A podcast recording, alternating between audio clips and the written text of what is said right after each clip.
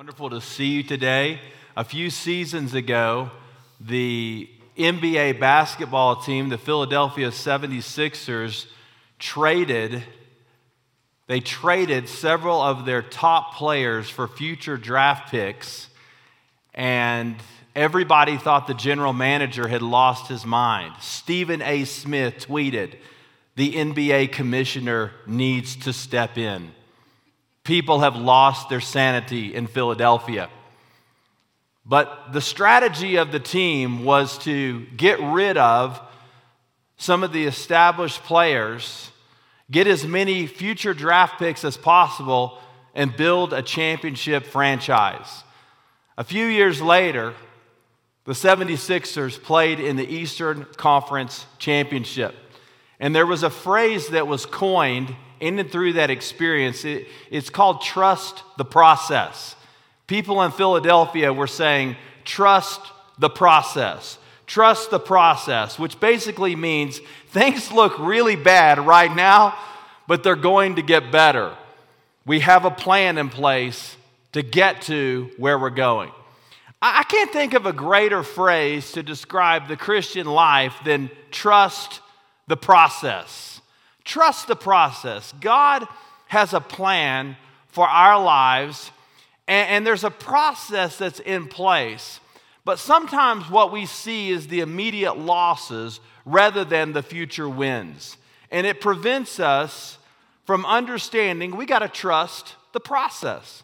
The book of James, chapter 1, talks about this. It says in verse 2, "Consider it great joy, my brothers and sisters, whenever you experience various trials, because you know that the testing of your faith produces endurance, and let endurance have its full effect, so that you may be mature and complete, lacking nothing." In other words, if you want to have a mature faith, if you want to have a dynamic faith, there's a process that you have to go through. You have to trust the process. Nobody builds a great faith when everything is easy, when everything's going the right direction.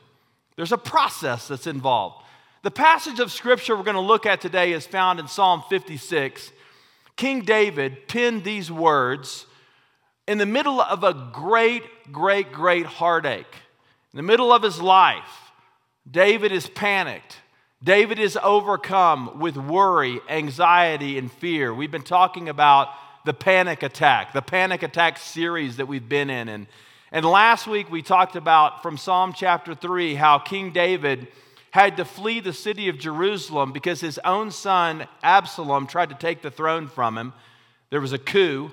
David narrowly escaped with his life and maintained his authority, but it was out of that he wrote the words of Psalm 3 about trusting God. Well, Psalm 56 is kind of like that. It's about another scenario in David's life where he's facing overwhelming odds, incredible adversity, and he comes to some great conclusions about God in and through that. Now, the book of Psalms is the Hebrew hymn book.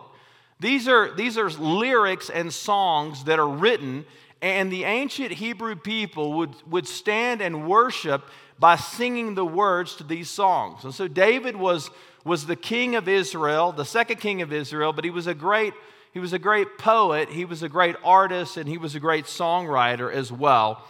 And he wrote these words in Psalm 56, verse 3 and 4. "When I'm afraid, I will trust you.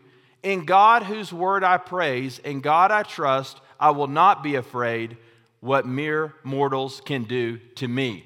In other words, trust the process. Trust the process. I want you to see three parts of the process that God wants to work in your life. And the first is when I'm afraid. Number two is I will trust him. And number three is I will not be afraid. Trust the process. Now, David wrote these songs about the problems that he went through. Many of the Psalms are from particular situations that King David was facing. It kind of reminds me of, in pop music, we have different artists that write different songs about different subjects. Like, if you hear a Taylor Swift song, it's always about a breakup. I've never heard of anybody have so many breakups, but she gets best-selling albums out of all the breakups. I mean, so, you know, she's writing some great music. I don't know how her relationships are going, but, I mean, she is writing some great songs. Beyonce is always writing songs about female empowerment. John Mayer is always writing songs about being depressed. You know, he released his album not too long ago called Sob Rock. David wrote songs about predicaments he was in and how his faith in God grew and expanded. He's speaking out of the rich experiences of his own life. And he begins by talking about when I'm afraid. Now, fear can blind you. You know, when you get afraid, sometimes our eye gets taken off of the ball and we begin to look at all the problems. And fear has a blinding effect. Anxiety has a blinding effect on us, and we forget God's purposes. We forget trust the process. We forget God is maturing my faith, and we just see all of the problems and all of the things that are upsetting us. But David admits he's going through a difficult time. In fact, if you look there in verse 1, he says, "Be gracious to me, God, for a man is trampling me. He fights and oppresses me all day long. My adversaries trample me all day. For many arrogantly fight against me." David says, "You know what, God? I'm afraid. Now, David was a king. He was a bad warrior. I mean, he was a gifted individual. David was not just an artist. He was not just a songwriter. David was a warrior. He was a general. And back in 1 Samuel chapter 17, he takes down Goliath, the 9-foot giant. David was a bad dude. He was a man's man. David had a lot of testosterone in his body, but he was still afraid.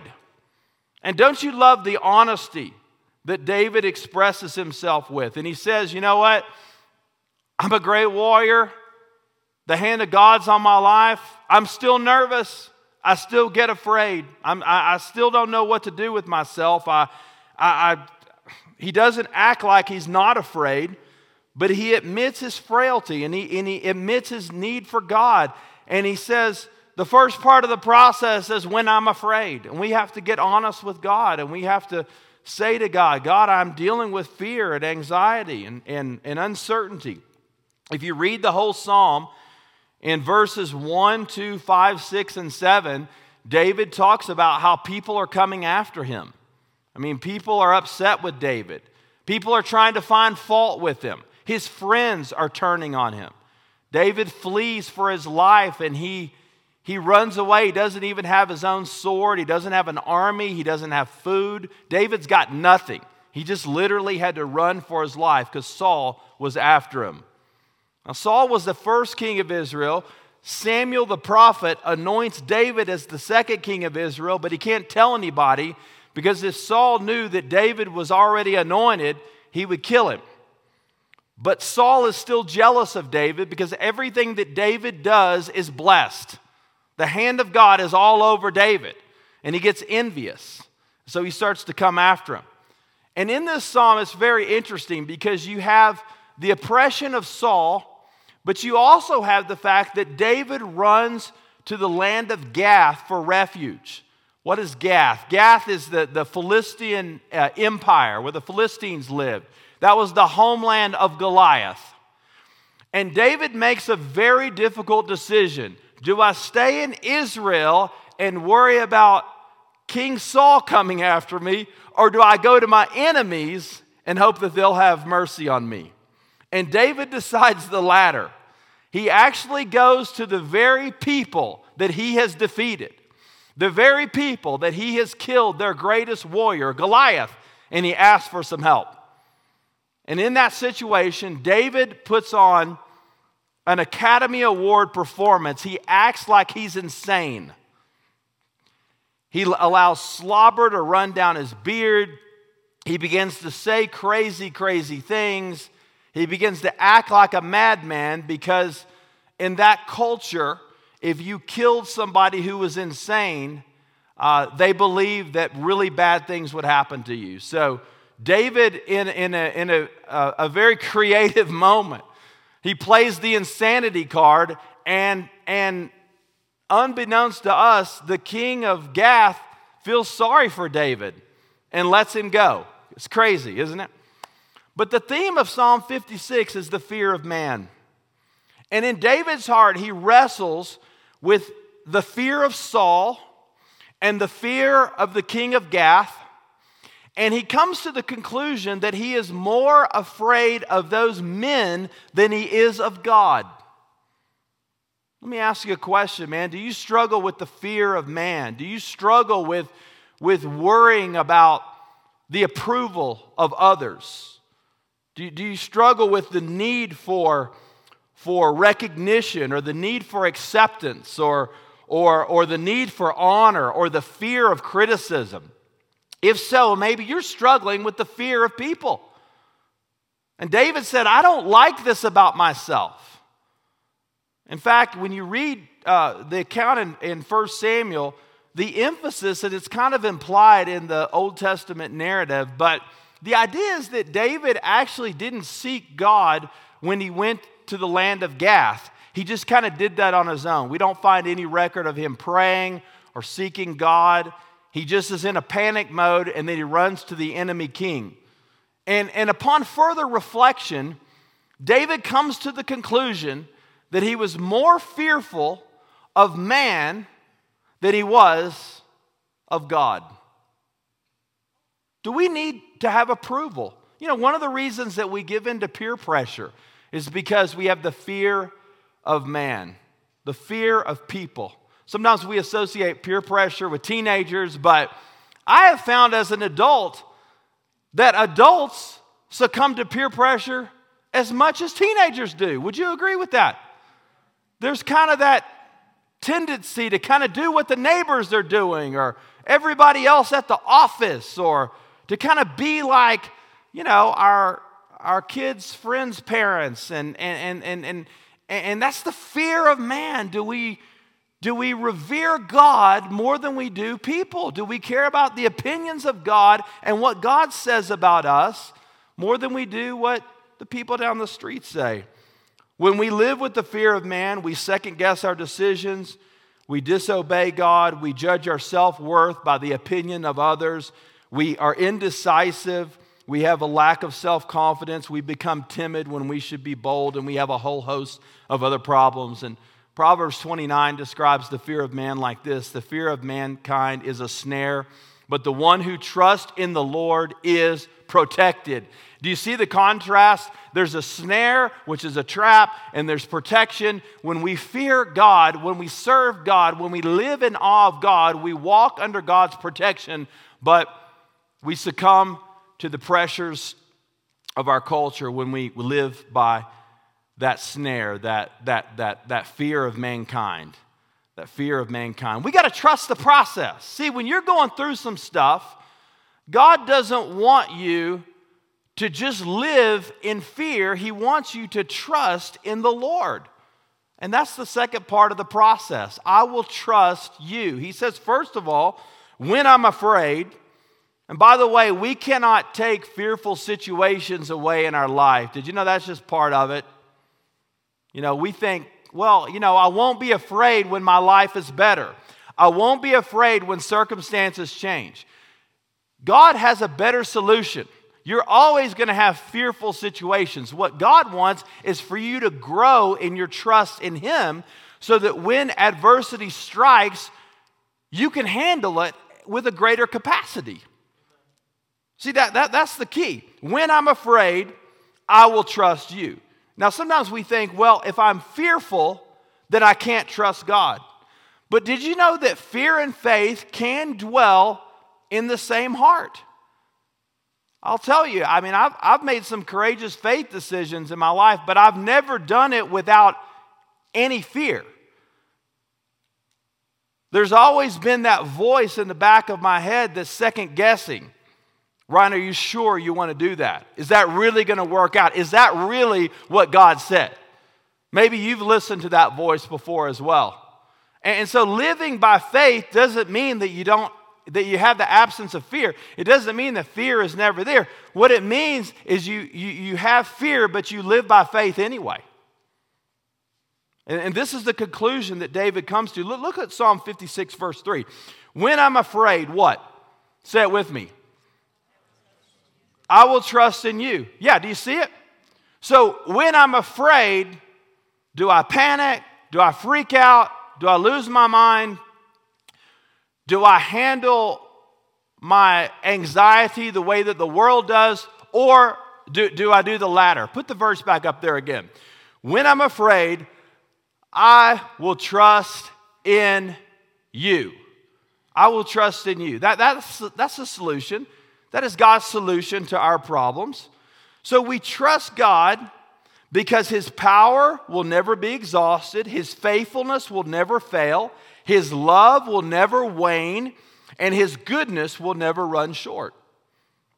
Now, let me give you a couple of reasons why you can trust God. Because you may be saying, well, Pastor, that sounds cool. Trust God. A little harder to do than it is to say. Let me give you a couple of reasons why we should trust God. Number one, we ought to trust God because God is worthy of trust. I mean, He really is. Do you believe it today? God is worthy of our trust. Unlike people, He never lies. He never fails. He has the ability to bring to pass every plan and purpose in His will. I mean, God is worthy. He's worthy of our trust. And here's the other thing. You don't have a better alternative. I mean, if God created the heavens and the earth, and if God put the planets in motion, and if God created your life, is He not the most qualified person to help you when you are anxious? Come on, somebody. Is that true? Is that right? There is no greater alternative. Well, I want to trust in myself. Yeah, good luck. Try that for a while. See how that works. Yeah.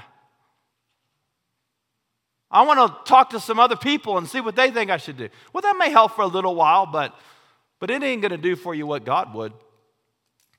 And in Psalm 56, verse 8, David gives us a reason, another great reason to trust God. You yourself have recorded my wanderings. Put my tears in your bottle. Are they not in your book? Just think about those words for just a minute. You yourself have recorded my wanderings. You put my tears in a bottle.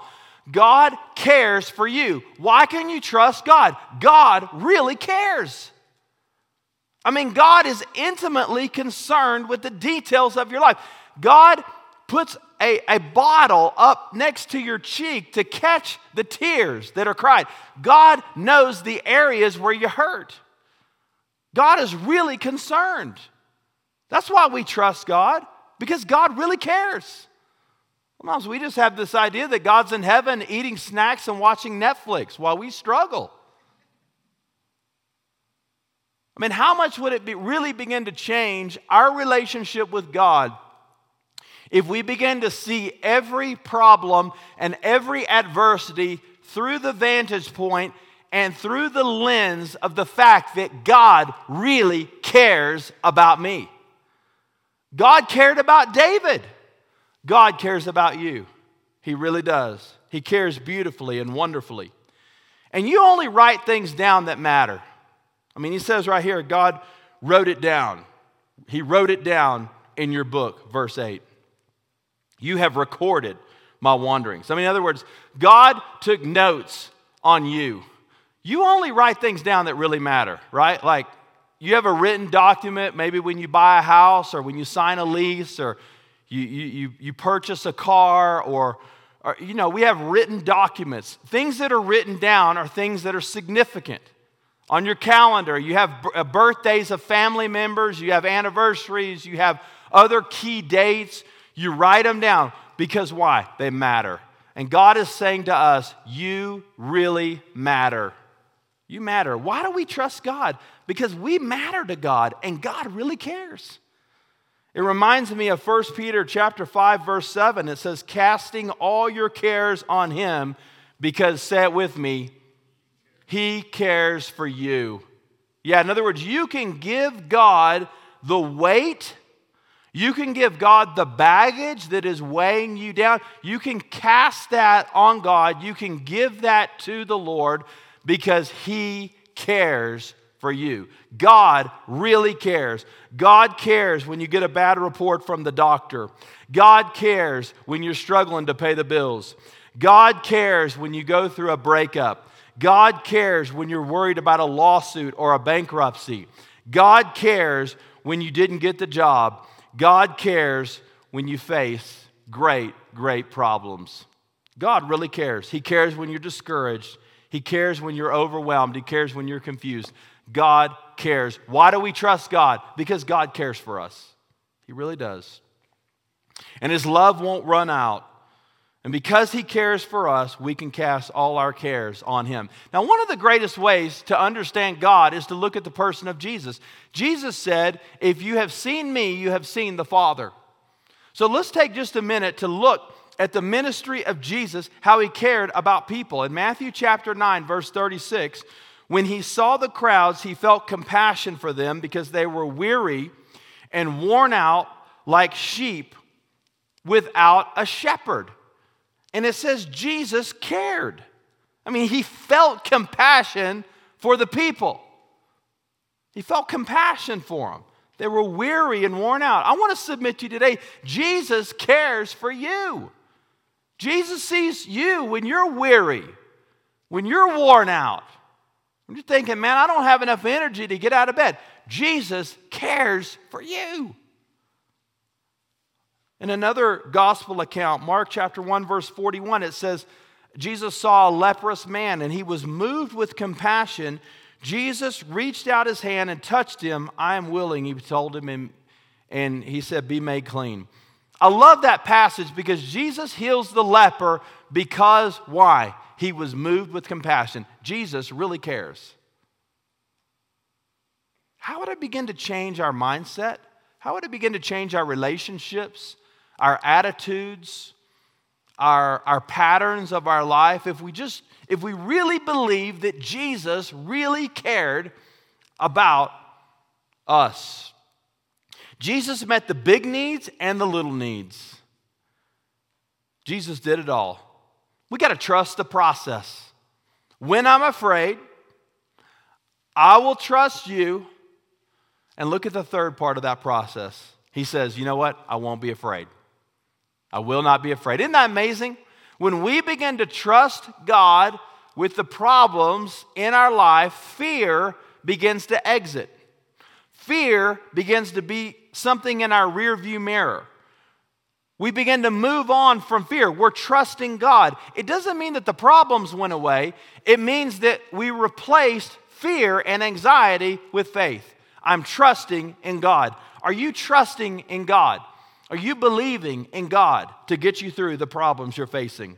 He says, I will not be afraid what mere mortals can do to me. In other words, I will fear God more than I will fear man.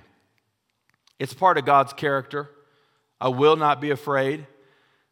One of the reasons why we shouldn't fear is because of just God's nature and His character. I mean, look there in verse 9, then my enemies will retreat on the day when I call. This I know, God is for me. Do you believe that today? Do you believe that God is on your side? Do you believe that God is advocating for you? Do you believe that God is really for you? The Apostle Paul echoed this in Romans 8:31. He says, what then are we to say about these things? If God's for us, who can be against us? Many biblical commentators believe that the Apostle Paul is quoting King David in Psalm 56. God is for you. Did you know God wants you to do well? God wants you to find your purpose. God wants you to be blessed. God wants you to be successful at fulfilling every purpose that He has put before you. If God is for you, who can be against you? Who can be against you?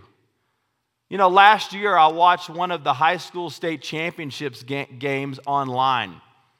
And it was the weirdest thing because there were no cheerleaders, there was no band, There were no fans. It was like a glorified scrimmage where both teams wore their uniforms. It was just the weirdest thing. And I thought, how hard would it be to play when there's nobody yelling, there's nobody screaming, there's no fans, there's no nothing. It's just, you know, the players on the court and the coaches and all that. Well, Friday night, I went to a high school football game, and I was reminded how magnetic and how energetic it is to be at a live game. The band was playing. The cheerleaders were doing their thing, whatever cheerleaders do. The Palm Squad was going crazy. The parents were yelling at the refs. It was awesome. And there was so much energy. In the back of my mind, I was like, I need to get some pads and try and get on the field. You know, when you're a player, whether it's basketball, football, or whatever you're playing, and people are yelling for you from the stands, do you play a little bit better? I think so. Absolutely. I know if the cheerleaders called my name, I ran faster. I believe that. It's true. I want you to know something today. God is cheering for you. When you're running the race of your life, it's not like nobody's watching. God is in the bleachers. God is pulling for you. God is cheering for you. God's wearing your number. God is wearing your colors. And I wonder how much faster we would run if we really believed that God was on our side. God is committed to your success and to your power and your strength. If God's for us, who can be against us? In Psalm 23, it says, "The Lord is my shepherd. I have everything that I need." That's a reflection of the character of God. Why do we trust God? Because of God's character. It is in God's nature. And we could talk about a lot of things about God's character. We could talk about the fact that God is for us. We could talk about the goodness of God. We could talk about the justice of God. We could talk about the power of God. We could talk about the righteousness of God. But the character of God is one of the greatest reasons, one of the most compelling reasons that we should trust Him, and the reason that we should put fear and anxiety beside us. Amen? David gives us a second reason, though, to trust God. It's not just God's character, it's also the Word of God. It's God's Word. He says, "I will not be afraid because of God's Word." Look at Psalm 56, verse 10. "In God, whose Word I praise, in the Lord, whose Word I praise, in God I trust, I will not be afraid." I will not be afraid. He says, I trust in the Word of God. Now, see, if you want to have more faith and more trust in God, we need more of the Word of God in our life. We do. We need verses like Romans 8:31. "If God's for me, who can be against me?" We need that maybe etched on our desk at work, or maybe somewhere on the wall at home. Amen? We need more of God's Word, don't we?